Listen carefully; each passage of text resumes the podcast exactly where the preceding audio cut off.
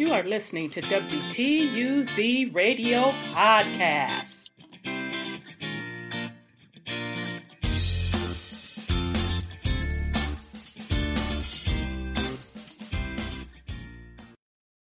Welcome to WTUZ Radio Podcast. I am your host, Rhonda, and today uh, we're doing a follow up on our series, Gateway to a New Economy. This is part nine. Uh, so if you caught a uh, yesterday a, a, real quick recap, um, I was preparing for this particular podcast, and I was listening to Fed uh, Chairman Jerome Powell. He was testifying uh, on uh, actually this is the House subcommittee. Okay, so the House subcommittee on um, C19 pandemic response. So it was streamed live. Um, I wasn't able to catch it live. So yesterday uh, I was going back to listen to it to try to incorporate what they were talking about in that particular hearing into this update. And I had to wind up stopping and doing a uh, breaking news because basically out the gate after the introduction um, one of the uh, gentlemen uh, scalise uh, out the gate started talking about c19 and the origins of it yada yada yada. Uh, so if you're subscribed to us on youtube via truth uncompromised you could just check that out the real quick five minute explanation I gave, and I also uh, provided the link to uh, the particular hearing. So we got a lot of stuff to cover today. Um, it seems like all at once stuff started jumping off. So this is going to be a long one today. I'm warning you in advance, uh, unless I, I think it's going to be a long one. Okay, so with that said, let's start with the just a high level recap on the House hearing yesterday with Fed Chairman Jerome Powell. Um, he was testifying on the C19 pandemic response. All right, so we're going to get back to Scalise. I already told you that he opened up with um, going into the origins of C19 and Chow. I had to stop on that. So I'm not going to go back over that. But let's get onto the economic side of it. So Scalise goes into uh, the supply chain being strained. So he was basically saying that it's too much money chasing too few goods. That is a disaster right there, uh, family, for inflation. Now, the too much money, of course, is coming from the Fed Reserve. Remember when we started this series, we broke down who the Fed Reserve really is, what their function really is, and let's always keep in mind as you hear anything about the Fed Reserve, even when I'm speaking in this series, please do not forget that the Fed Reserve is a separate business entity from the U.S. government. So when I use the term that the Fed Reserve is the bookie, loaning out the money and setting the points on the payback, that's exactly what I mean, and I want you all to always keep that in mind. All right. So Scalise said too much money, so meaning the um, money that the Fed Reserve is lending out is chasing too few goods. All right. So what happens when you have shortages? Doesn't that make the price of those goods go up? So Scalise goes on to say that prices are up. Now remember, when we started this series, I specifically said we already have hidden inflation. I specifically said that out the gate. We already have hidden inflation and it's just a matter of time where they're going to have to publicly admit it. Okay. Because in this first series, I did the breakdown of um, Fed Reserve uh, Powell giving a 60 minute interview. And we went through that interview line item by line item. And Powell was pretty much uh, giving the hint about the need to raise interest rates to combat inflation. Okay, and he also talked about a lot of the risk in the economy.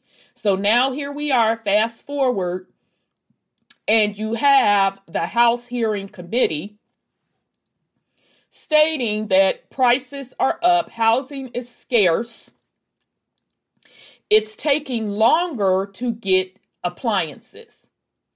Now, I know this for a fact. Um, I've had coworkers who um, were either doing renovations or it was just time for new appliances and everything was on back order.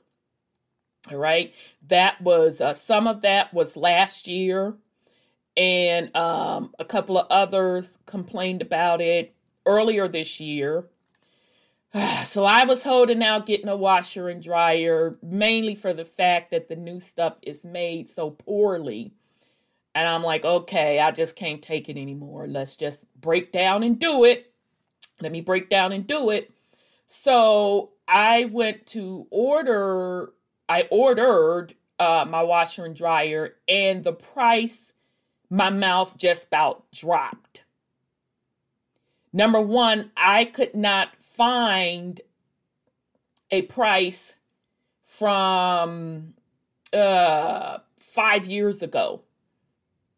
Just was impossible. Wasn't even double the price family. It was triple the price. Actually, 2.5 higher price. Now, factor into that, I got um, a little bit more fancy set. But even on the cheaper spectrum, I purposely checked. And at a minimum, the price of the appliance had doubled. And so my delivery date, three weeks out. Yeah, three weeks out. Okay. So uh Scalise's take on appliances taking longer, he's absolutely right. Um, I've heard others complain about it, and um, I've per- I'm personally experiencing it. So he also talked about the shortage in cars. All right. Um, I've seen various news stories about people talking about um, there is a car shortage and um, how the price of used cars are going out the roof. I mean, absolutely skyrocketing. Okay, so yeah, the, the price of the u- used vehicles have skyrocketed. Um, and what prompted me, I heard news stories about it, but I, uh, yet again, I heard a coworker saying that they went and looked at the value of their current car and was like, whoa, okay, it's gone up in value. So, you know, they're like, man, if I had a backup car, I would literally sell this car and uh, keep it rolling. So I'm like, oh, okay. I, I heard those news stories. So sure enough, went to check uh, the value of my particular vehicle that I bought a couple years ago didn't go down in value at all. So that is inflation, family.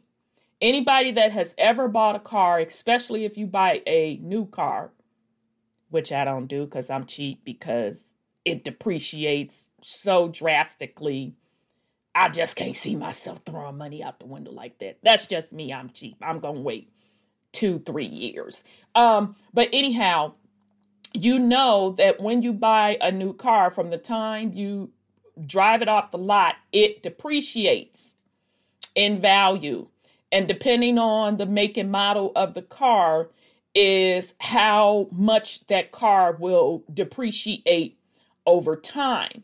Well, the opposite is happening.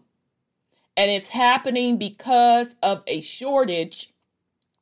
And both of what uh, Scalise is describing about the appliances and the shortage in cars, uh, not only is that about inflation, but that's also about the supply chain. And we're going to go over that a little bit more because that gets talked about in this particular House hearing as well.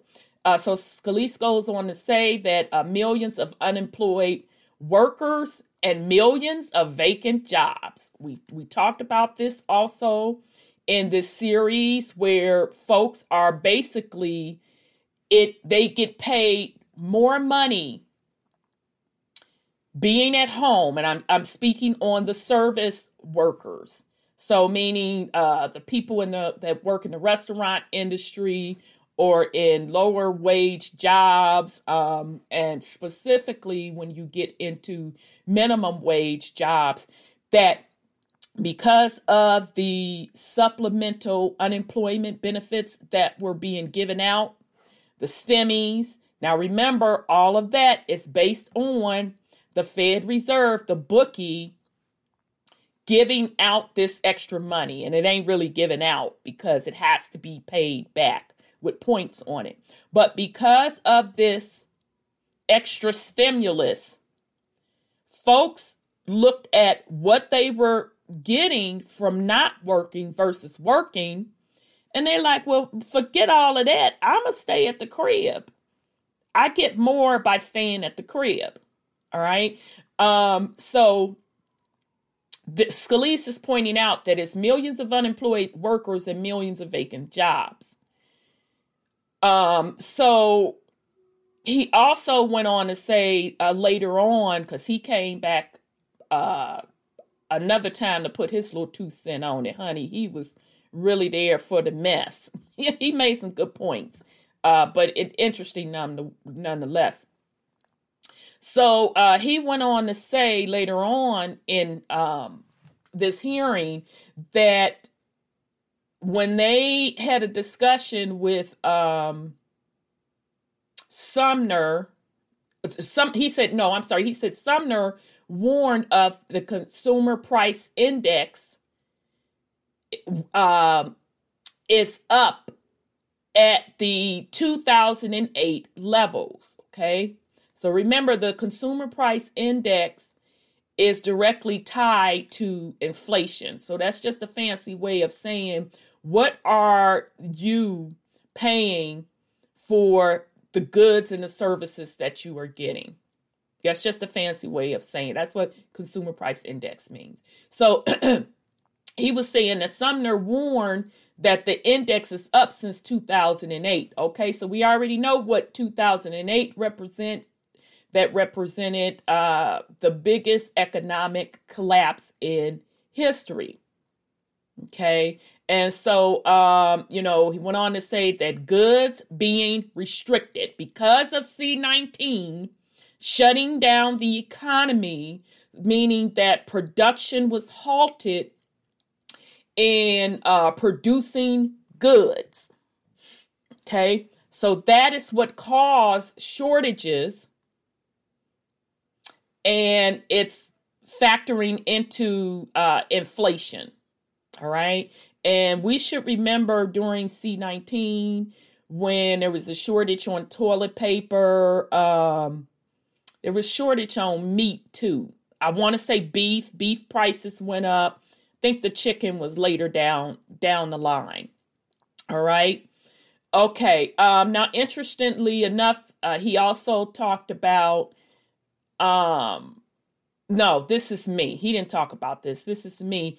Um, here in Ohio, in the local Columbus market, they uh, last night they did a news story on that there is a threat of a gas shortage. So at the pump, the pump where you pump your gas, there is a, a threat of a shortage. And um, I literally filled up the day before on Monday and noticed the uprise in the pump prices, which I had already been noticing them rise over the past couple months. Thank goodness I don't have to fill up as much, but I noticed it nonetheless. So, yeah, the local news here put out a threat on gas shortages. All right. Um, so basically, Scalise was uh, summarizing his little points, saying that he wants Biden to not pretty much take any more of the Fed's money. He said he wants Biden to take more spending off of the table, that there's too much money in the system. Now, again, and just a reminder if you don't know, Scalise is a Republican. So, all of this whole hearing, make no mistake about it, I am far from being uh, green I already know that this is the dog and pony show. This is the ruse that they put up with, um, you know, one particular political party doing one thing. Um, I already know it's a ruse. This is all one consorted effort to control the economy the way they want to control the economy. I understand that these hearings are disclosure. Now, they don't care what you really think about it. They're just using or call themselves manipulating universal law into saying, I did not coerce you into anything. I did not hide anything from you. These things were disclosed. There was no outrage about it.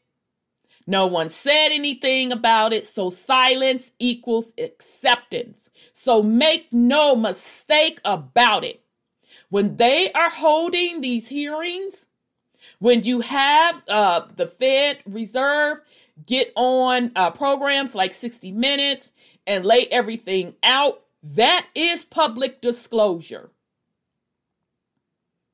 They don't care whether or not you like it or accept it, any of that. It's just disclosure. They're using esoteric universal law, they're manipulating it a lot bit. Using esoteric universal law that you have to do disclosure. Okay? That's what they're doing. All right. So with uh, Scalise talking about he wants Biden to take money off the uh, table. He doesn't want any more uh, spending because there's too much money in the system. I had done said that months ago. Months ago. And anybody that has rocked with me for years, I've talked about that for years, how uh, the Fed which is again, let's be clear what the Fed is. They are a separate entity and agency from the United States government that they are uh, basically loaning out money for points. All right. So uh, here was Powell's Treasury Secretary Powell's response. And also, I want you all to keep in mind in one of the episodes of this series, I also stated, let's be clear. This has nothing to do with what Powell is doing because he's a separate entity from the United States corporation masked as a government. His best interest is not the United States government nor the American people. His best interest is his bosses because he's the bookie, loaning out the loans and getting points paid back on that. That is his first priority. The ones responsible in this equation are the elected officials who sign off on collecting the money or taking the money and paying the points back through your labor. But make no mistake about it, this entire system is a debt system that is backed by the people's labor, i.e., energy. That is the esoteric side of things. All right. So even with these players, meaning the uh, Treasury Secretary, uh, the U.S. government, and the the politicians, they're all playing a specific role on the chessboard, but the entire chessboard is a system. Even the queen, which is the po- most powerful piece on that board, takes orders from someone else, someone, something else. Okay, so I want you always to keep in mind that although I'm breaking this down on the economic side of things, kind of giving you what they're really talking about, because um, some of the things they talk in code, some of the things they're really direct, putting it into terms on what it really means in the economy. Do not think for one minute that I do not understand what the true game is. Because, see, I don't move on the chessboard, I watch from above. So I understand the movements and I watch from above. So always keep that in mind. It is an entire system that is one. And each piece on the board has their particular role in the game. But it's still one game controlled by something. All right, so here's uh, Treasury Secretary Powell's response. he basically was saying that uh, jobs in the service sector, which we talked about it, um, the service se- sector staying at the crib. They're like, I'm getting more money sitting at home than going back to work. But uh, Treasury Secretary Powell said the jobs are still low in the service sector, which impacts, um, he said, African Americans, of course, and Hispanics.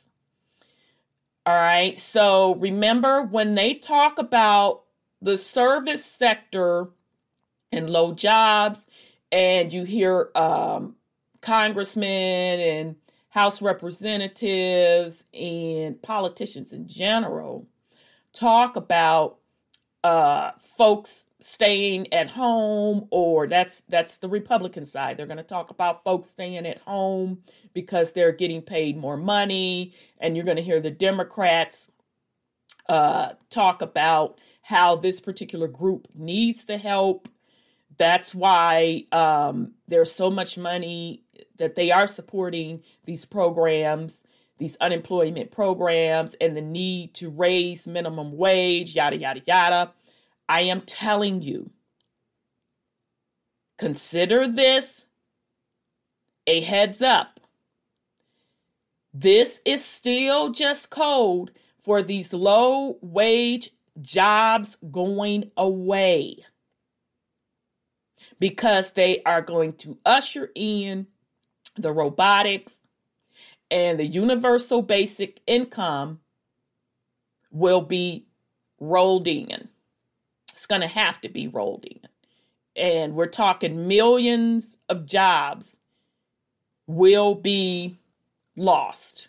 Okay. So well, well, let me keep on. But I want you all, when you hear those terms about them talking about um, problems in the low wage jobs in the service sector, always remember robotics, always remember them issuing universal basic income. And uh, some states have already, in the US, uh, some not states, some cities have already started testing universal basic income. but this whole unemployment, the extra boost in unemployment benefits during C19, you best believe, trust, and believe that is a testing ground.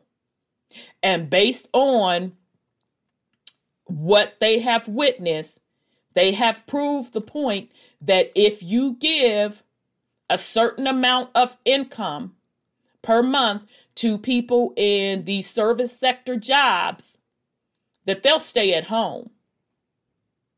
So, meaning the robotics can be ushered in, and now they essentially have a number, a dollar amount number associated to accommodate people in the low wage service sector jobs. and mark my word, that's what universal basic income will be based on. Okay. Only catch is if inflation keeps going up, meaning the cost of your food and all of that, it's going to eat away at that set universal basic income. But that is what it is. All right. So just keep that in mind, family. Okay. So uh Secretary Powell also he confirmed about the supply chain being all messed up. And that caused inflation to creep on up. But of course, he said once that's cleared up, inflation should get under control. So he calls that supply tra- chain transitory, so pretty much meaning temporary. Okay. But again, what he's not saying, but we know, what about all that free money? Well, folks think that it's free. What about all of that lending you've been doing, Bookie? What about that inflationary uh, cost or association? All right, but that he's not going to come out and say. All right, and then of course, uh, throughout this whole hearing, they because uh, the hearing is, and to be fair to them, the hearing is about uh, the C nineteen response uh, so throughout it, they're going to discuss the impact of the vax. So um, he also was saying that uh, inflation would get under control also as more vax are picked, uh, as more vax are issued. You know what? Yeah, whatever. We all know what that is. Um, I don't need to go into any detail to be um, censored via YouTube. Okay. Oh, but he did say, uh, which shows you how much this all uh, it's really one same agenda. Now, this is Secretary Powell. He also says that the pace of the vax have slowed up and new strains of the virus exist that will impact the economy. Mm-hmm. Remember, that was also what he said in his 60 minute interview, not regarding the new strains. The new strains is what I've been hearing them talk about over the past couple weeks in the media. But he made it clear that one of the risks for the economy recovering was uh, C19 um, not getting under control. So he just wanted to state again, throwing it in there. So y'all get how this goes? How basically it's all still the same agenda. And that's why you have to really pay attention and put your discernment cap on, and you can read through what they're really saying and what the true agenda really is. All right, so um, Secretary uh, tr- um, Fed Chairman Powell also goes on to talk about how the municipalities, uh, so that's your local government family, how they have been, you know, had they so and so handout. Of course, he didn't say that. That's my um, spin on it. But he was saying the municipality has uh, have record borrowing because of the Fed's lending policy. Right? So, just again, keep in mind what the Fed's true role is. They are a separate entity, they are not a government en- entity, they are a private entity.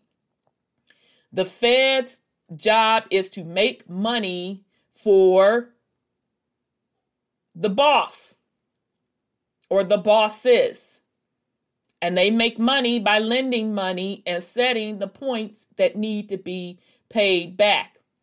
Okay, so not only do you have um, Congress now at the federal U.S. corporation government level uh, borrowing this money that has to be paid back with the people's labor, you also have uh, local municipalities doing it. All right. So um, he did once again reiterate, which this kind of shocked me a little bit, but again, this is disclosure. This is disclosure. Uh, Powell goes on to say that real income at the lower end of the spectrum has stagnated as relative to the top income earners. So, in other words, you got the rich getting richer and the poor getting poorer. That's pretty much what that means. All right. Now, that ain't something you have to tell the average person that's scratching and surviving. That's coming up out of blood's mouth. Then he goes on to say mobility across incomes have declined in the United States. Ouch. So again, that's com- confirming all of uh, those that really do their due diligence and really tell the truth about the economy, that really have been giving you all the receipts, the decline of the American middle, middle class. Here you have, this is the bookie now. This the bookie now. Let's be clear. This is the bookie telling you this. Not the United States corporation government, with your local politicians now whom they supposed to be the ones saying this, right? Because they supposed to be quote quote elected by the people for the people, all of that crap, and have your best interest at heart. But yet it takes the bookie to tell the true state of what's going on in the Americas. And then he goes on to say that um and now the United States lags most of other world economies. I'll repeat that. And now the United States lags most of other world economies. These things hold us back as an economy. These things are in scope for us to analyze and call out. Oh, okay, then. This the bookie saying that. This is huge disclosure. Huge disclosure. So, um, just a real another quick piece on Scalise. He had um, said pretty much that the unemployment policies by the government has caused inflation because folks are not going back to work. Okay, so just another one on that. Um, he's a Republican. He came out the gate swinging. Um, and again, I know because I looked at the entire board, the entire game, that uh, that's his form of disclosure on what's really going on. All right, so uh, another Republican House person named Foster was saying um, that he has never seen anything like this where folks are not going back to work we are paying people not to go to work. He's not seen this in the 26 years he's been in politics. Employers can't find people to work. And of course, he is blaming the Democratic policies. But again, I understand the game. This is just disclosure to the populace. All right. Um, so, and he's correct. Absolutely, he's correct.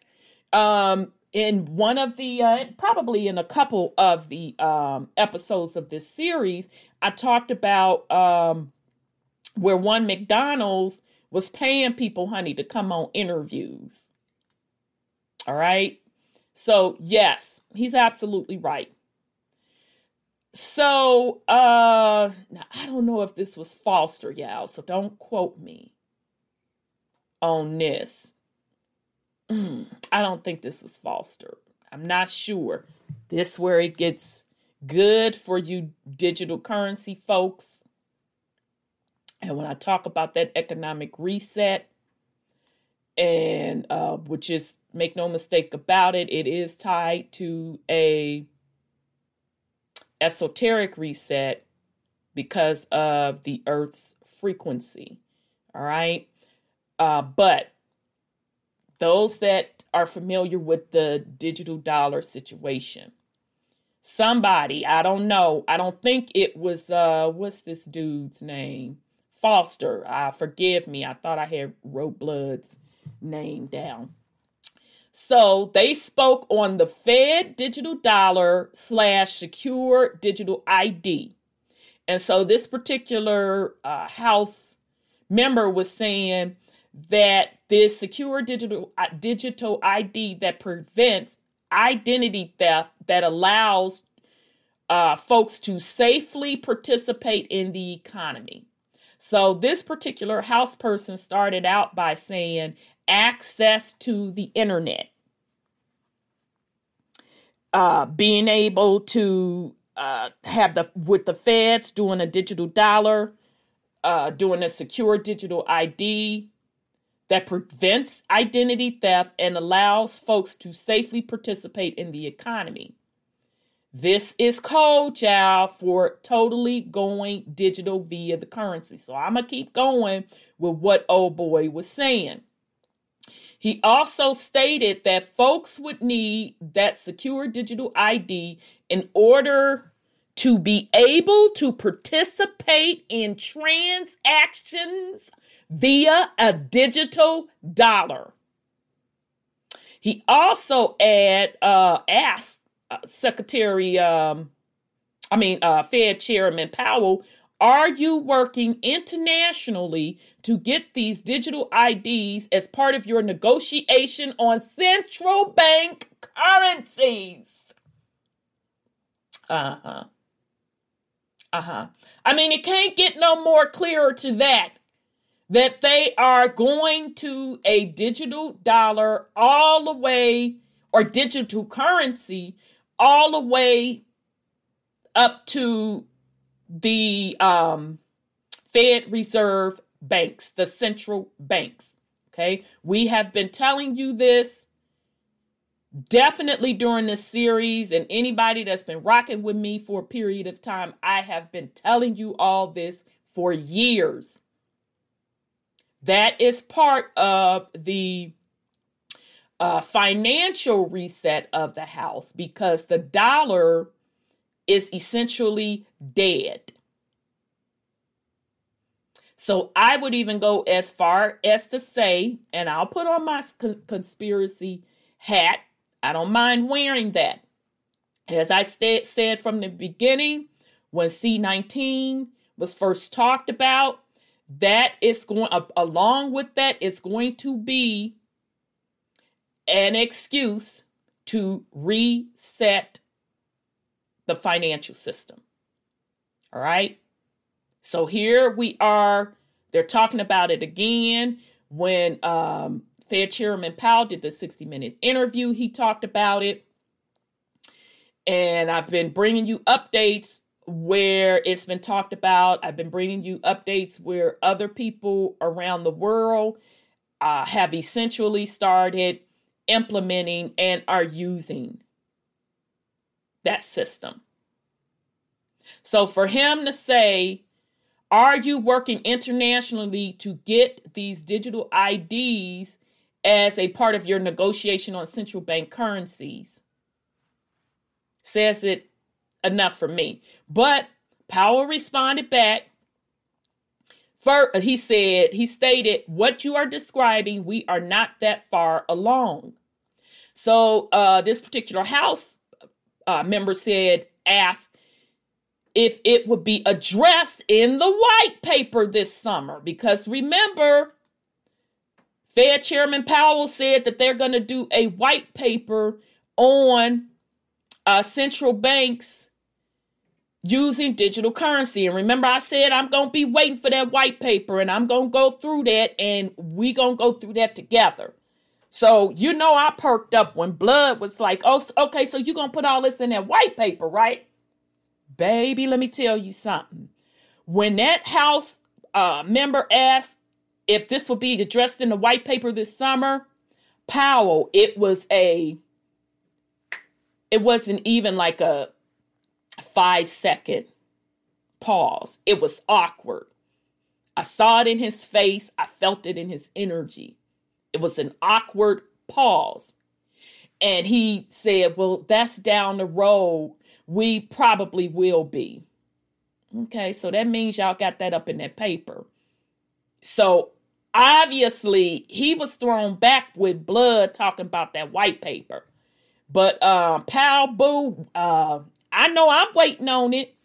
So come on, Boo. We know y'all fins to produce it and we finna be all over it. Now, those of you that uh, follow the uh, cryptocurrency markets, you know that they have taken a beating. So, uh, Bitcoin went from a high of 68,000 per coin down to into the 30s. So, it is more than uh, 50% drop um, and so you have all of these Bitcoin uh, gurus. So it's at 33, 33 and some change today. So you have all these Bitcoin gurus um, talking out the side of their neck, supposed gurus. And what surprised me, I heard some of them that's been rah rahing for Bitcoin for so long saying sell, sell, I sold mine, blah, blah, blah, blah, this, then the third, one, two, three, four, five. Um, again, I know it is what it is. I already knew this was the direction they were going for years. So, all of this game, even with the crypto market being decimated, uh, dropping, that is basically folks cashing in. Basically the big institutions that came in and ran them up and they're cashing in. That basically what that means. Okay. But make no mistake about it. Uh, digital currency is not going anywhere. So, all that's going to happen with the current crypto market, number one, they're going to wrap regulations around it, which I believe that was part of the uh, crash as well.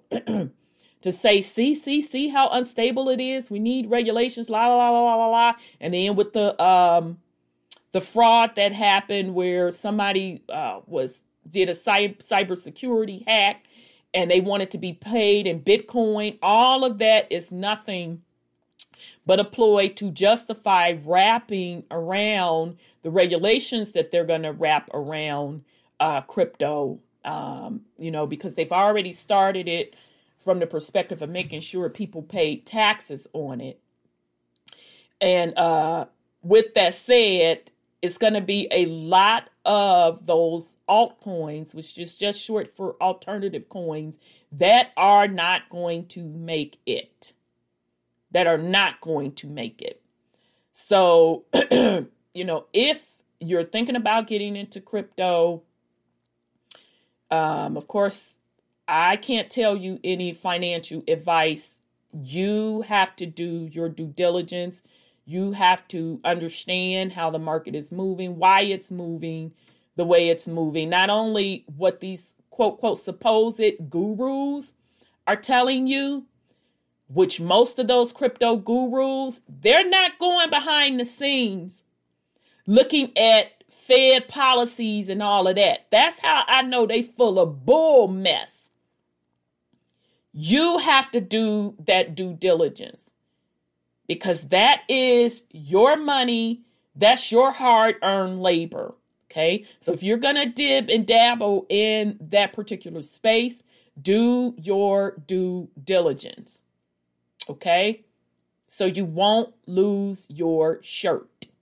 All right. But just note a lot of those altcoins, most of them are not going to make it. Most of them.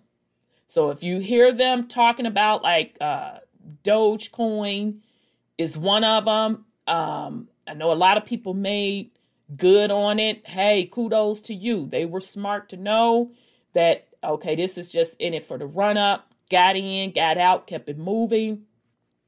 I just heard someone the other day say that they lost.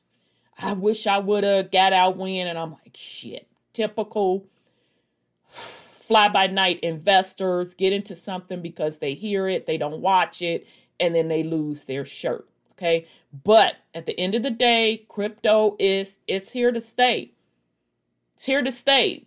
Based on what the Fed already done said, based on the House person calling the Fed out again, it is here to stay. All right. Now, let's be clear on the esoteric side, this reset of this total economy from a paper currency to a digital is directly tied to the frequency associated with currency. Do you understand? Currency, frequency. The dollar has a currency or current or frequency. Mother Earth, who sets the ultimate frequency of this realm, hers is rising very, very high. Check and follow the Schumann resonance. It's been very, very high. Some are saying the highest on record. So the currency of the dollar, that frequency is no longer in lockstep. It has lost steam with the current set of the frequency and the um because Mother Earth's Schumann resonance resonance is rising rapidly, that is because of also she's ready to rise in frequency, do her thing. And it is associated with a cycle. And in this cycle, we're calling it Aquarian age, which is associated with a golden era. All right. So these particular controllers they know that very well. And in order to stay into power, because remember, these economies is ultimately about controlling the people's labor, which is controlling your energy slash frequency. They have to keep up with as well. That's what resets are really about. It is about energy and frequency. This economy is no different. All right. And uh, this Thursday, I am going to go in a little bit more on reset uh, on the Truth Uncompromised show as we're doing the series on uh, consciousness. Because uh, I ran across, I, I talked about it a little bit last Thursday and um, over the weekend, got caught up on a couple programs. And uh, so we're going to talk about the reset a little bit more this Thursday at uh, 7 p.m. So you can tune in and chop it up with us uh, live via YouTube. All right. So Powell, uh, the congressman also, not congressman, uh, the House person said, and Dad, I, I don't, I couldn't catch dude's name. I tried to go back again and I couldn't catch his name. So he also said that it's important uh, to respond to China's central bank currency. Because remember, China had already has their digital currency in place. And he basically asked Powell to move up looking at he his his quote was move it up on his to-do list. Basically, he's saying move up on his to-do list. Digital dollar slash secure digital ID and uh, central bank digital currency. He asked him to move it up on his to do list. Okay, so again, it can't get any clearer than that, family, that they are ushering in a digital currency across the board. All right, that is your financial economic reset, and it will be worldwide. Okay. So then um another dude came in. I don't know who the heck he is, y'all. His name is Dr. Green. He basically spoke pretty candidly on how um, inflation is here and how the numbers prove it. And I'm just chuckling to myself because I done said that months ago that inflation was already here. But okay, but again, this is their form of disclosure. And so this particular Dr. Green said that he had basically asked Yellen about it because uh, remember now Yellen is uh, the Treasury lady. They didn't brought her ass back out. Child, whatever. And so uh, he said that inflation is about at four to five percent. Now, here's where it gets good. Ciao. He asked about Russia dumping the dollar. He's asking um, Fedman Chairman Powell. And Powell responded saying he's not concerned about that because the dollar is still the world reserve's currency. Now, just to clear up, what does world reserve currency mean? Y'all, that's just a fancy word for saying that all worldwide trade is settled in dollars. So it doesn't matter what currency your particular nation or country is on. If you trading with me, so example, we'll use Russia. Um, Russia, I forget what their current currency is, y'all. Damn, I forget. Anyway, if um Russia is selling us goods, um everything the transaction has to be in dollars. We're going to pay in dollars and we settle they settle with settle with us in dollars, yada yada yada. That's all of what the world reserve currency mean. Now think about that.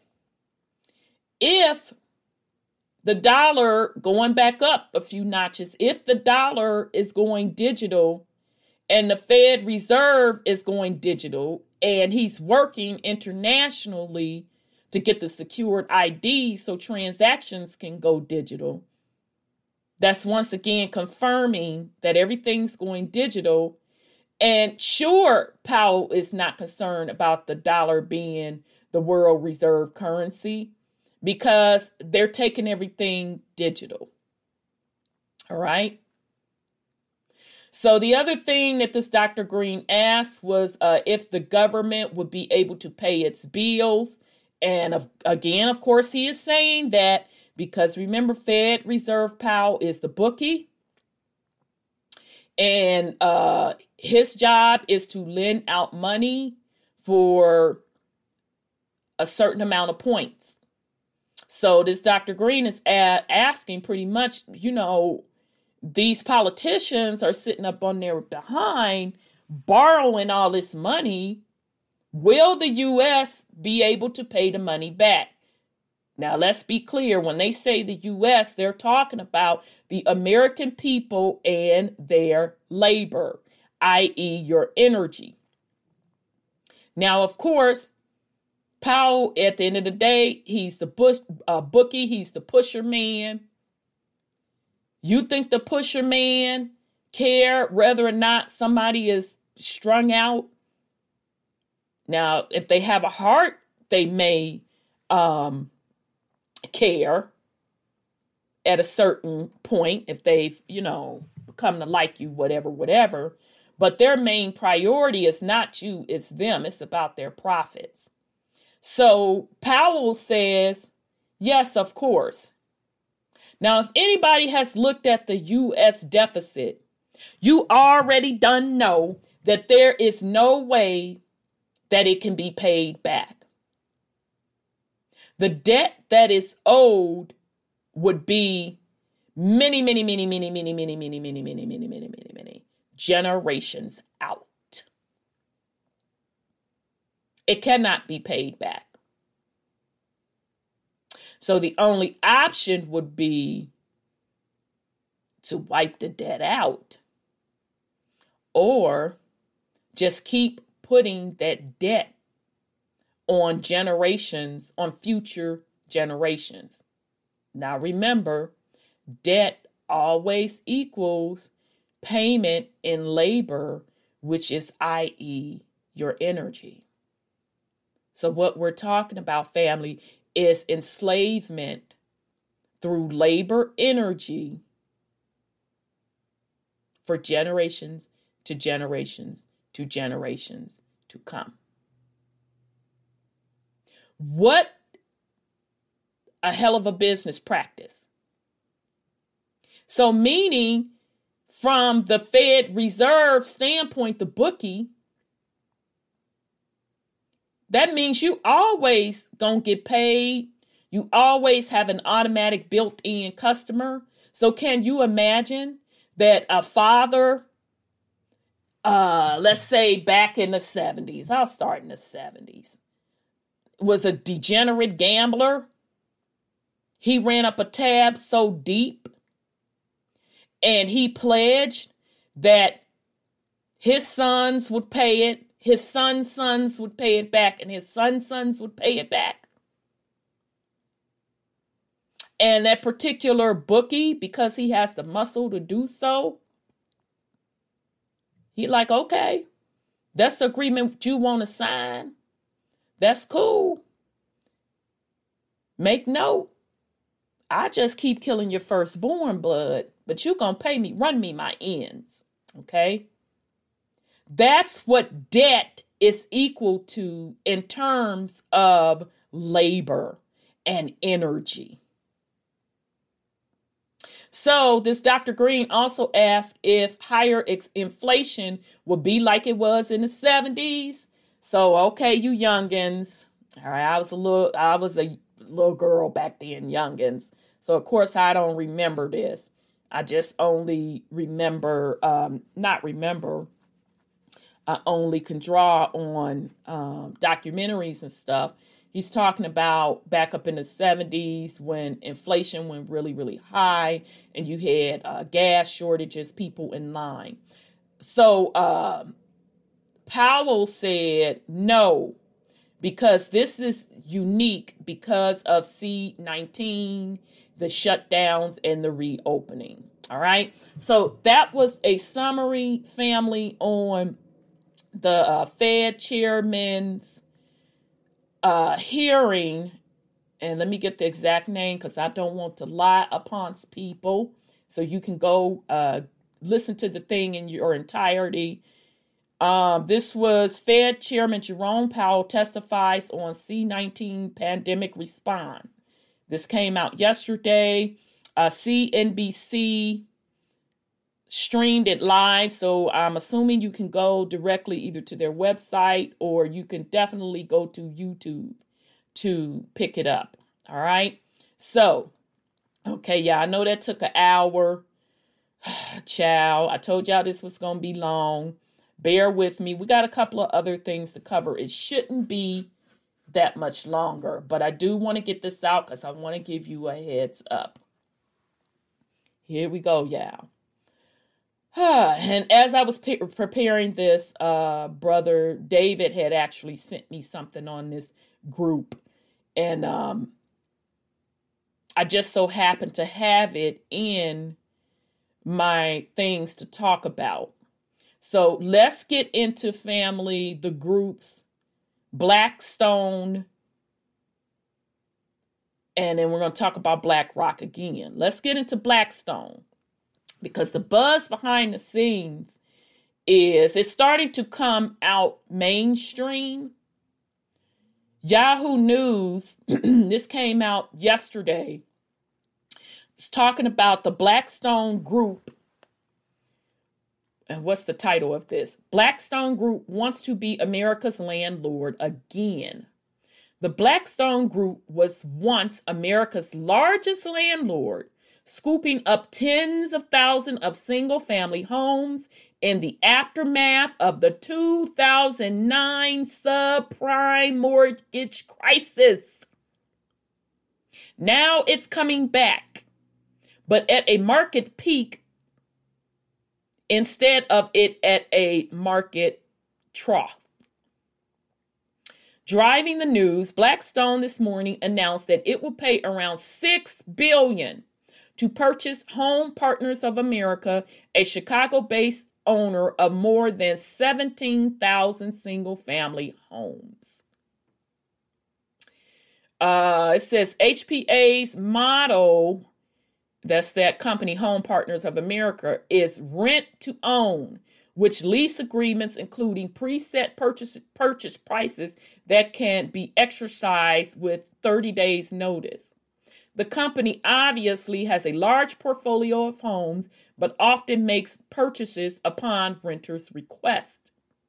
Blackstone is said to have come into the deal via a bank led process as HPA had been owned by a group of international institutional investors that include BlackRock and KKR. And we're going to get into BlackRock because I've talked about BlackRock before. Not in this series, but those that rock with us on Truth Uncompromised, we gave you the heads up on this BlackRock company. Oh, child. So they're going to give a, a history. Blackstone's first foray into single family homes was via Invitation Homes, which eventually had 80,000 single family properties and went public in 2017. Blackstone exited, uh, yeah, exited Invitation in 2019 and returned to the market in a small way last year via 240 million preferred stock investments in uh, Toronto listed Tricon Residential. Thesis A source close to the deal says that Blackstone is basically betting on the continued supply and demand imbalance in the U.S. housing, which it doesn't see policymakers successfully addressing anytime soon. No, that's not what they're betting on. See, this is for the, the slow motherfuckers in the back. Either they slow, they, they yeah, they slow. And or they're trying to divert you. This is bigger than that family. Now, this is us quote quote conspiracy theorists. We had called this game pretty early. We called it pretty early. They're basically going to control home ownership. Because if they're swooping up a bunch of properties right now, that tells me during this height and these prices being so high, that tell that which is also, mind you, contributing to high prices. That tells me that they want to want more renters versus homeowners. Okay? Housing will burst. It cannot be sustained. All right? So what's going to happen is all they're going to do once the bubble pop in housing, which it will, when interest rates rise, which they will have to rise, all they're going to do is be there ready to rent out houses. They're just already going to be ready. And in addition, they're going to swoop up like they did in 2008, uh, swoop up the foreclosures. That's why when I told y'all in one of the um, episodes in this series that all you had to do back then, and I actually did it because that 2008 stuff pissed me off so bad, I vowed to never be caught off guard like that again. I'm like, this is some bull crap. I need to know everything behind the scenes of what really happened. And that's what made me dig deeper into the financial sector and really learn it. And I literally was watching the Fannie, Freddie, and the HUD sites to the point where I would get up at midnight, watch them post a block of foreclosures.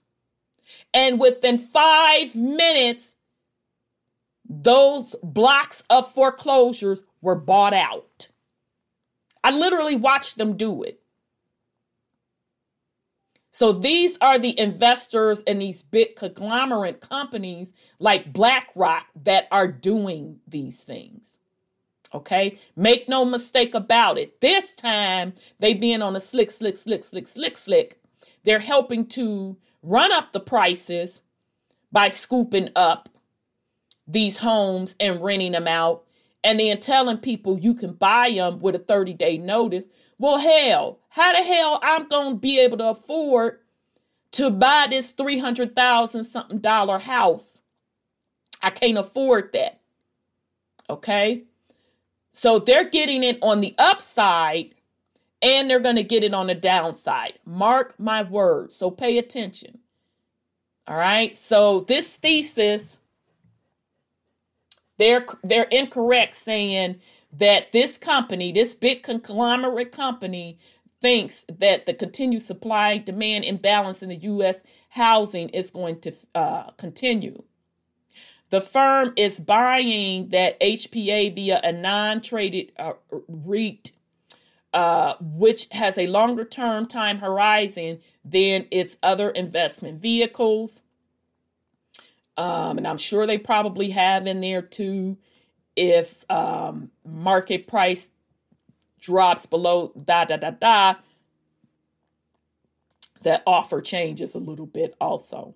So, anyway, in the short term, it also believes HPA benefits from a model that can help as aspiring homeowners ease their way into properties without having to engage in the current frenzy of all cash, no inspection offers.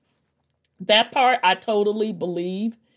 Uh, they do have accurately, as I said, Blackstone this time around, they are catching it on both sides of the spectrum. They're catching it on the high, swooping up these properties, putting the renters in it, and then they're going to catch it on the down when the bubble pops. They're going to go in and rebuy up stuff for pennies on the dollar. Um, homeowners, yeah, that could be true that you can get in a house without having to pay all cash and bidding wars is basically what they're saying with that last statement. Only catch is you still have to have the money and the credit in order to pay those high home prices. All right. So then it says, um, bottom line, uh, Blackstone's conviction in the upside for U.S. housing is apparently higher than the record prices being currently being held. Okay, so this Bass bottom, uh, blah, blah, blah, sorry, this last statement with the bottom line of talking about the upside in the U.S. housing prices is apparently higher than the record prices currently being paid. I don't know. Maybe they aren't as dumb as I thought. Maybe they know that Blackstone is catching it from both ends. They're benefiting from both ends on the upswing and I'm telling you, they will be benefiting from the downswing. So now let's get into, because I want y'all to understand the origins of, of this stuff. Blackstone is said to have come into the deal via a bank led process as the HPA had been owned by a group of institutional investors that included BlackRock. Baby, let's hit it. talked about BlackRock before. Oh, did I close down my BlackRock thing? Doggone it. Hold on, family. I apologize for that. I got so much crap open. Um, let me pull back up my Blackstone stuff. Uh, BlackRock, rather. This is important. We've talked about this before uh, on the Truth Uncompromised show, but I want y'all to remember this name. And uh, shout out to Sis Sandra uh, on the um, Truth Uncompromised show, one of uh, my co hosts, because um, her and I ran across this information together. And uh, we were like, child, honey, it's really an associated video that a podcast put out regarding BlackRock. And if that particular podcast, and of course I cannot find it, um, was talking about the power of this particular group. Not only the power of it, how much powerful it is, it talked about how BlackRock was going to start moving melanated CEOs into place to run these big companies as well. Uh, and in that particular pa- podcast, they talked about uh, Black uh, BlackRock behind the scenes buying important uh, assets in the economy. That was y'all last something year. We was up on BlackRock. All right. So right now I am going to Wikipedia. This is BlackRock. You have to uh, look it up under BlackRock as one word, and it's going to be BlackRock Inc. BlackRock Inc. is an American multinational investment management corporation based in New York City, founded in 1998, I'm sorry, 1988, initially as a risk management and fixed income institutional asset manager. BlackRock is the world's largest asset management with over, check this out, y'all, 8 trillion in assets under management as of January 2021. So let me just do a quick search. How large is the US economy in dollars? I just want to do a quick search, family. Just a little quickie, quickie, quick. So, what is it saying? Uh, I wanted a quick answer. I don't flake on.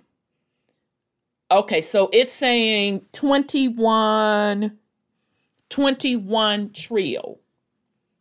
All right, so my quick search brought back that the uh, U.S. economy is 21 trio. This one company is 8 trio. That's pretty damn large, family. BlackRock operates global, globally with 70 offices in 30 countries and clients in 100 companies. All right, so let's do a quick history. BlackRock was founded in 1988 by Larry Fink, Robert uh, Kapito, Susan Wagner, Barbara Novick, Ben Golub, Hugh Frater, Ralph Schlosstein, and Keith Anderson to provide institutional clients with asset management services from a risk management perspective. Uh, so that group, Fink, Kapito, Golub, and Novick had first worked together at First Boston. Uh huh, that's a bank. Where Fink and his teams were pioneers in what?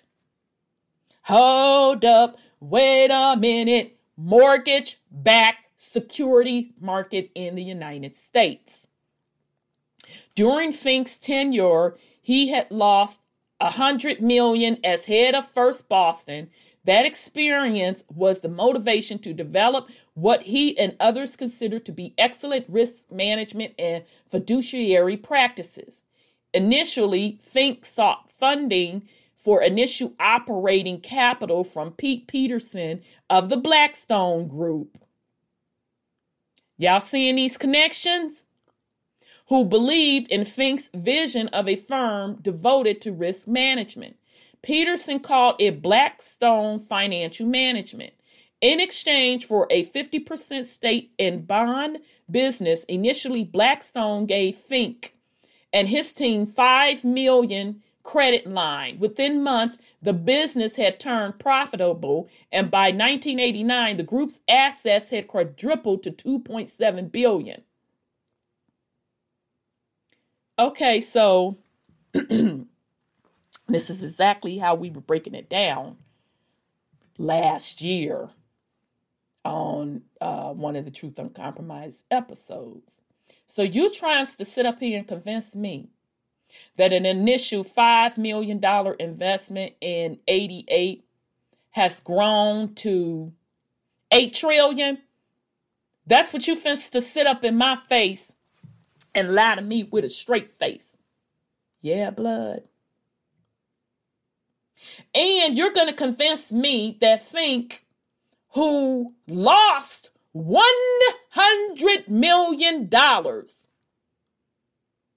as the head of First Boston, that blood from Blackstone Group tapped him on the shoulder and said, "Oh yeah, I'll invest five million dollars in your um, financial risk management, asset management invention." Where they do that at? Where they do that at? Where you can lose a hundred million from one company as the head over that, shake the dust off, and then somebody turn around as a powerful uh, of a group as Blackstone is within itself.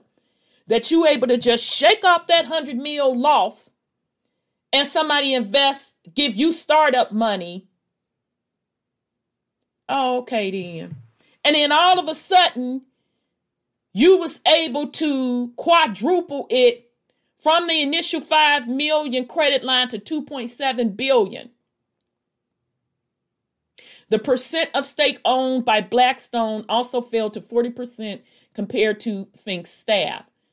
So where they do that at? How you fist to convince me that dude was just so brilliant that he was able to quadruple that investment like that, where you had just failed with the little a large failure at that, a hundred million. To me, that was all planned. Okay? So, meaning he didn't build it uh, based on his skill set and his knowledge. He was just put as the head of this new corporation, Black uh, BlackRock, this entity. He was just given that job as a manager. And the real movers and shakers and the powers, the one that ain't on that chessboard, I want y'all to keep up with me. The ones that ain't on that chessboard really moved the pieces on the board or ordered the queens and the kings to move the rest of the pieces on the board to generate those amount of assets and wealth. All right, so by 1992, Blackstone had a stake um, equating to about 35% of the company, and Schwarzman and Fink were considered selling shares to the public. The firm adopted the name BlackRock in 1992, and by the end of that year, BlackRock was managing 17 billion in assets.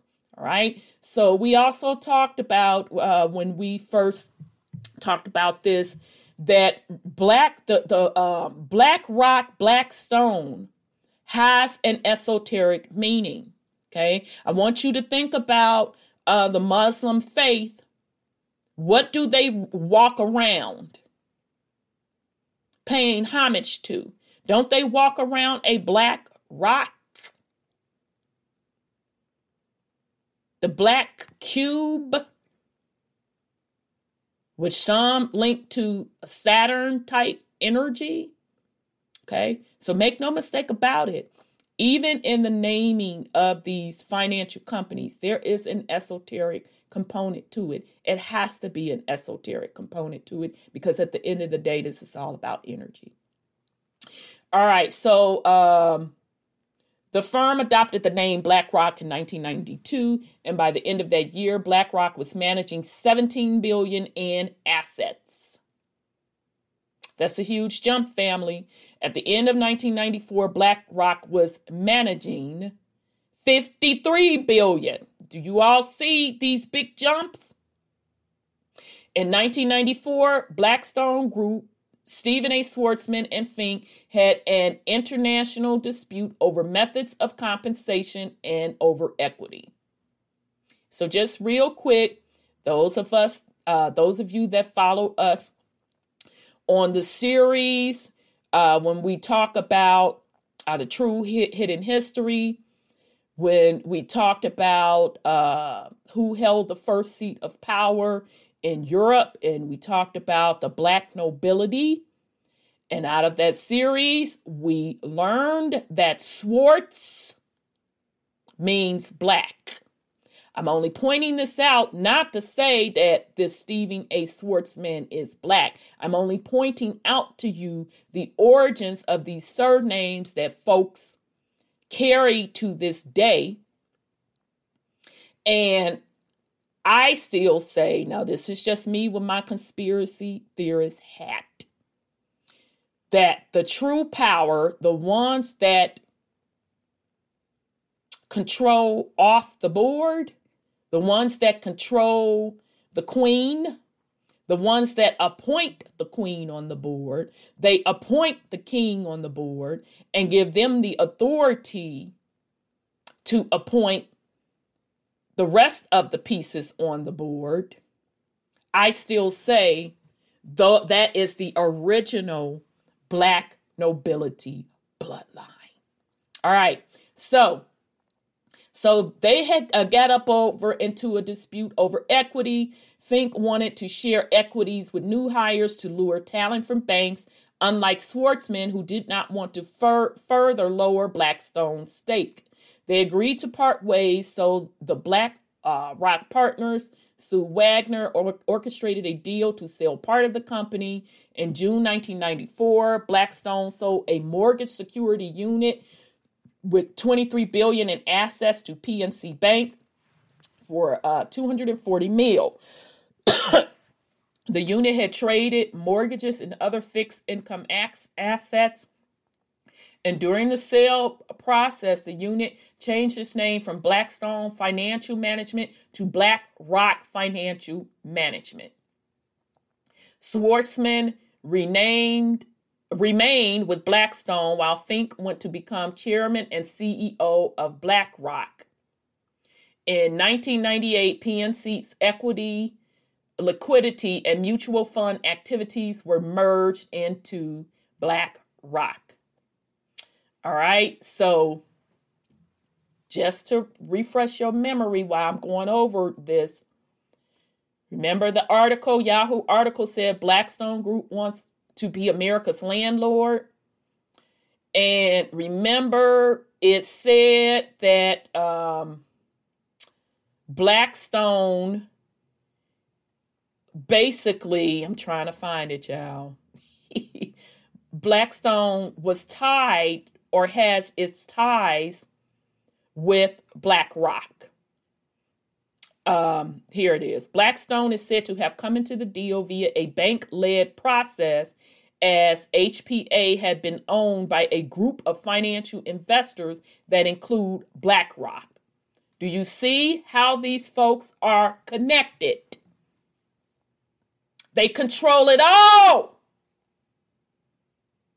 They just put different head figures, CEOs, what they're calling CEOs or founders, as the head of these organizations, but I am telling you, they're not running it. They are taking orders. And these particular asset companies, whatever the case may be, is all tied back to those original bloodlines that you gonna pay the ends those bloodlines that has colonized the world and are benefiting from resources All right, so I'm just gonna do uh maybe two more of these paragraphs, and um, I don't know if I need to read this whole thing. All right, so let's go to 1999 to 2009. BlackRock went public in 1999 at $14 a share on the New York Stock Exchange. By the end of 1999, BlackRock was managing 165 billion in assets. BlackRock grew both organically and by acquisition. In August uh, 2004, BlackRock made its first major acquisition, buying State Street Research and Management Holding Company (SSRM) from MetLife for 325 million in cash and 50 million in stock.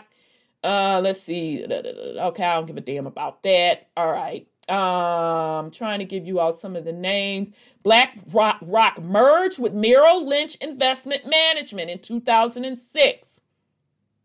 Are you all seeing how all of this stuff connects? Now, just a quick search. What is BlackRock's stock trading at today? uh, BlackRock stock trading today. Uh, da da da da da da. I was just hoping it would give me something. So, I I see nine. Nope, nope, nope. Let me go down. Okay, I'm seeing it's between because I didn't go directly to the ticker, y'all.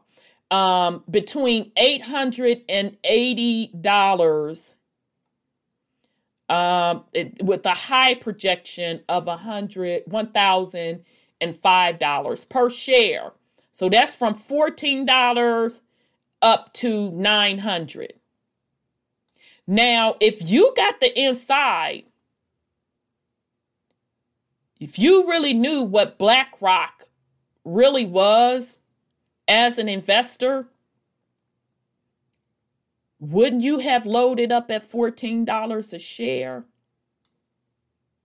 And you would definitely be a millionaire today. And if you really had some uh, money to put into it, so do you get the patterns that I'm trying to show you? how this is all connected and how folks are able to keep making out good on the market. So, again, if you're going to dibble and dabble in these things, meaning the market, that's the type of research, this is the type of research family you have to do. All right, so let's go on. The U.S. government contracted with BlackRock to help resolve the fallout. Oh, looky, looky, looky here of the financial meltdown of 2008. Are y'all understanding these connections?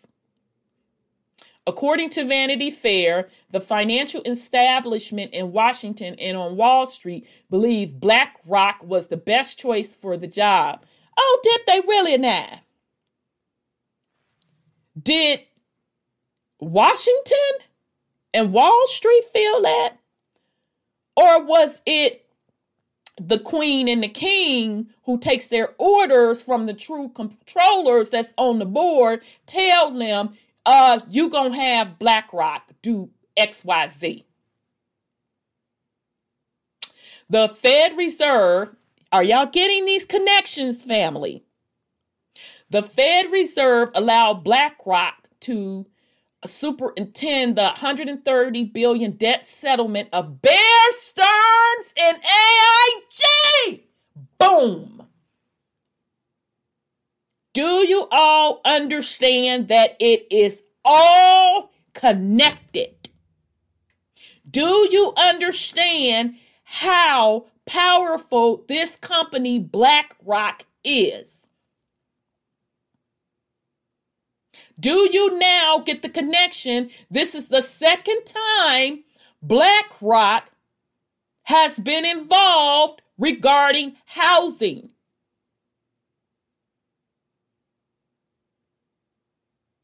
So you mean to tell me BlackRock was involved with debt settlement for Bear Stearns, which went bust, and AIG, or did Bear Stearns go bust? Um, yeah, it did. It was sold to J.P. Morgan. Okay, shit, I had it right because Lehman Brothers was the one they said, "Fuck y'all, Lehman Brothers. Uh, we not uh, y'all just fenced to go up out of business."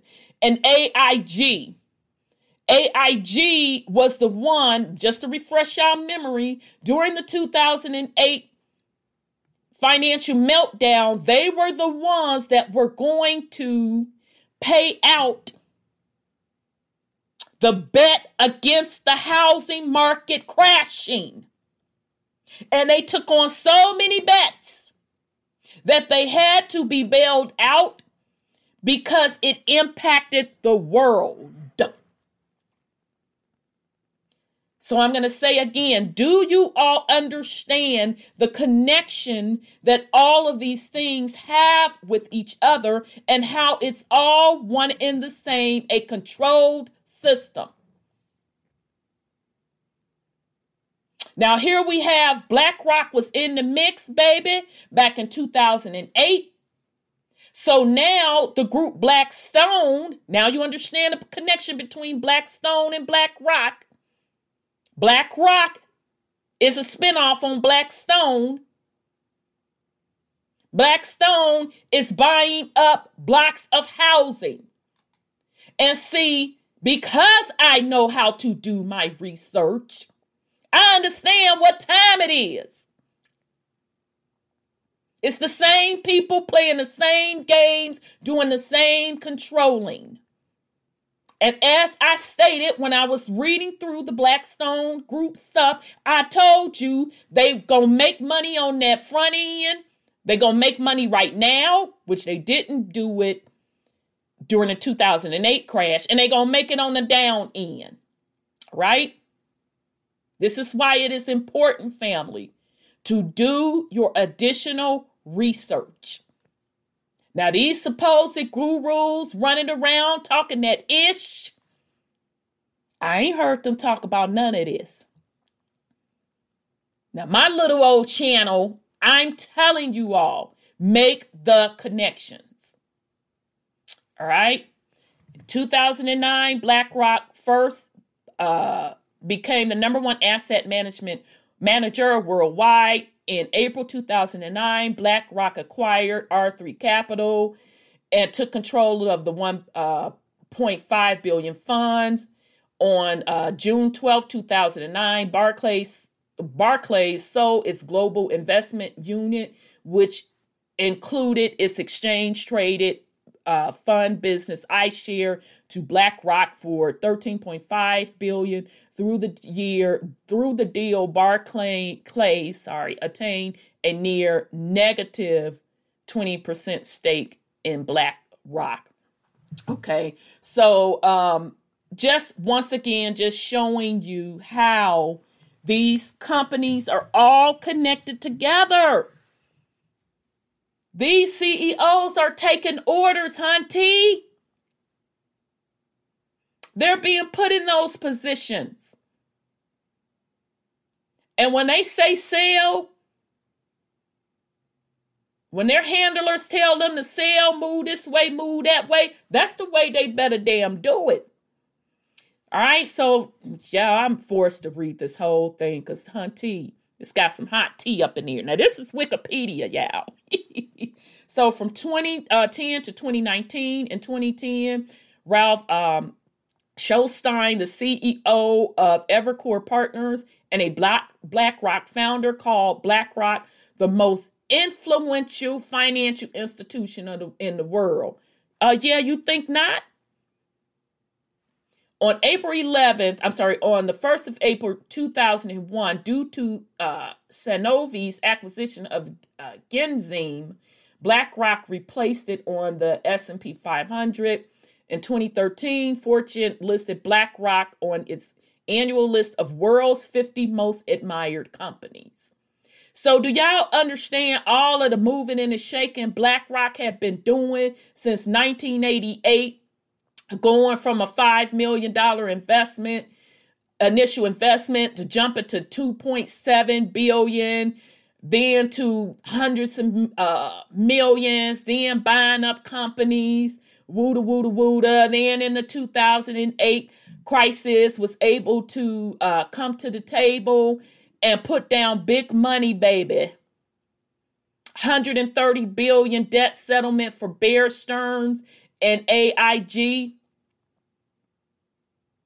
Do you all understand all that moving and shaking that BlackRock was doing? And then it took them until 2013 Fortune, Fortune, let's be clear, Fortune magazine, which is getting down to the public level to mention it as one of the most 50 admired companies. So by that time, if you looking as an investor to get in, shit, you getting in on the upswing. Do you understand how they are working these markets? How these people are appointed to the head or the CEO of these companies? It is all one system. All right, so in uh, 2014, The Economist said that BlackRock's 4, 4 trillion under management made it to the world's biggest asset manager. And it was larger than the world's largest bank, the Industrial and Com- Commercial Bank of China, with 3 trillion. So basically larger than China, y'all. In May of the same year, BlackRock invested in Snapdeal. Okay. and make no mistake about it, y'all, even China's economy, Russia, all of them. All it is, y'all, is just being controlled by one of the five families who not own the chessboard. Make no mistake about it. All right. In December of 2014, a BlackRock managing director in London was banned by the British Financial Conduct Authority for failing to fit in proper tests, uh, and he paid uh, £43,000 to avoid prosecution for dodging train fares. BlackRock said, okay, yeah, whatever the hell. At the end of 2014, the so- Sovereign Wealth Fund Institute reported that 65% of BlackRock's asset assets under management were made up of institutional investors. Institutional investors family is an entity which pools money to purchase securities, real property, real property, and other investment assets or originating loans. They include commercial banks, central banks, central banks, credit unions, government linked companies, insurers, pension funds, and sovereign wealth funds. Let's go over sovereign wealth funds. What's that is? Um, it's a global co- corporation um, analyzing public asset owners, such as, well, sovereign wealth is really what I wanted to say. Sovereign wealth is really family public um, assets. So we're talking um, water, ports, minerals, minings. Do you all understand what I am telling you? How powerful this company is, how it has its hands in everything. All right. So uh, by June 30 of 2015, BlackRock had used uh, 4.7 trillion assets under management. It had rather. Sorry about that. On August 26, 2015, BlackRock entered into a definitive agreement to acquire Future Advisor, a digital wealth manager provider with reported assets of 600 million um, okay, yeah, yeah, yeah. I don't care about that. All right, so what else? I'm trying to pick through the good stuff, y'all. Um, in March 2017, the Financial Times announced that BlackRock, after a six month review led by Mark Wiseman had initiated a restructuring of its 8 billion actively managed fund business resulting in departure of seven portfolio managers and 25 million charge in Q2. So basically they dumped some stuff, replacing certain funds with uh, quantitative investment strategies in May 2017. BlackRock increased its stake in both CRH, okay, and that's CRH is in Dublin, Dublin, Ireland manufacturing and supplies, and Bank of Ireland. Told you, got the hands in everything. By April 2017, iShares business accounted for 1.4 trillion or 26%. Let's see what the hell this iShares is. iShares is a collection of exchange traded funds, ETFs, managed by uh, BlackRock which acquired a brand and business from Barclays. Told y'all. Well, yeah, we read that earlier, but they're all connected. The first I check, okay, we're not going to go there, but that's what that is. Okay, so that accounted for 1.4 trillion or 26% of BlackRock's total assets under management. Okay, so do y'all understand when Barclays was tapped on the shoulder. The CEO was tapped on the shoulder and said, I need you to sell this part of your business to BlackRock. And you see how much it's accounted for in their por- portfolio.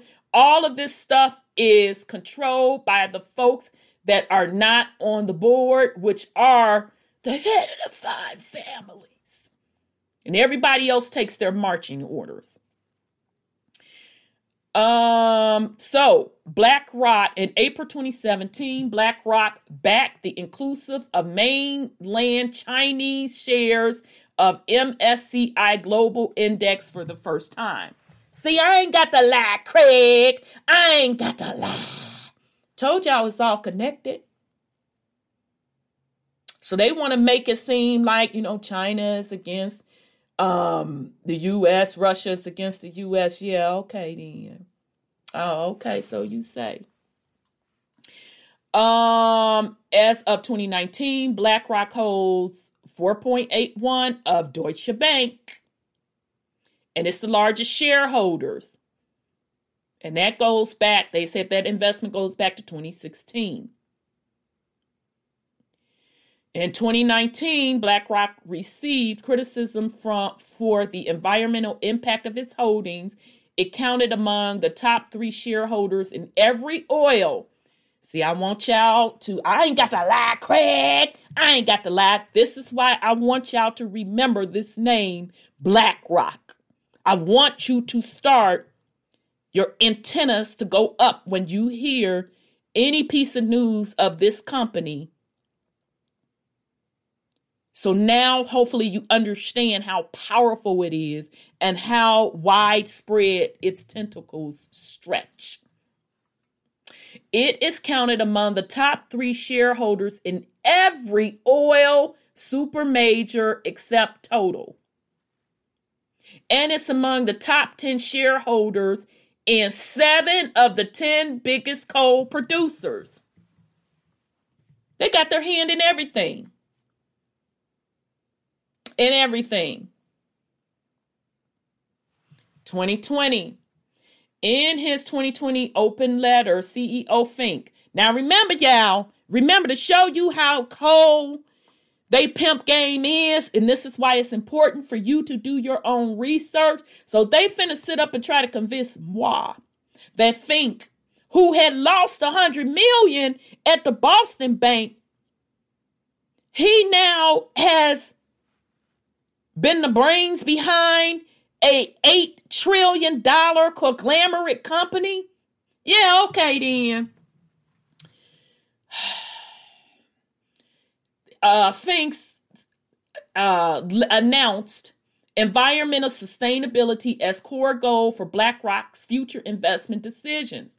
BlackRock, BlackRock disclosed, disclosed plans to sell 500 million in coal investments. Now, uh, let me just tell you how strong this pimp game is. coal been on the way out. And if we want to keep it real, real, real, real, real, real, now I don't have no proof. This is just me. I don't even think that coal was is used as widely and was used as widely as they claim.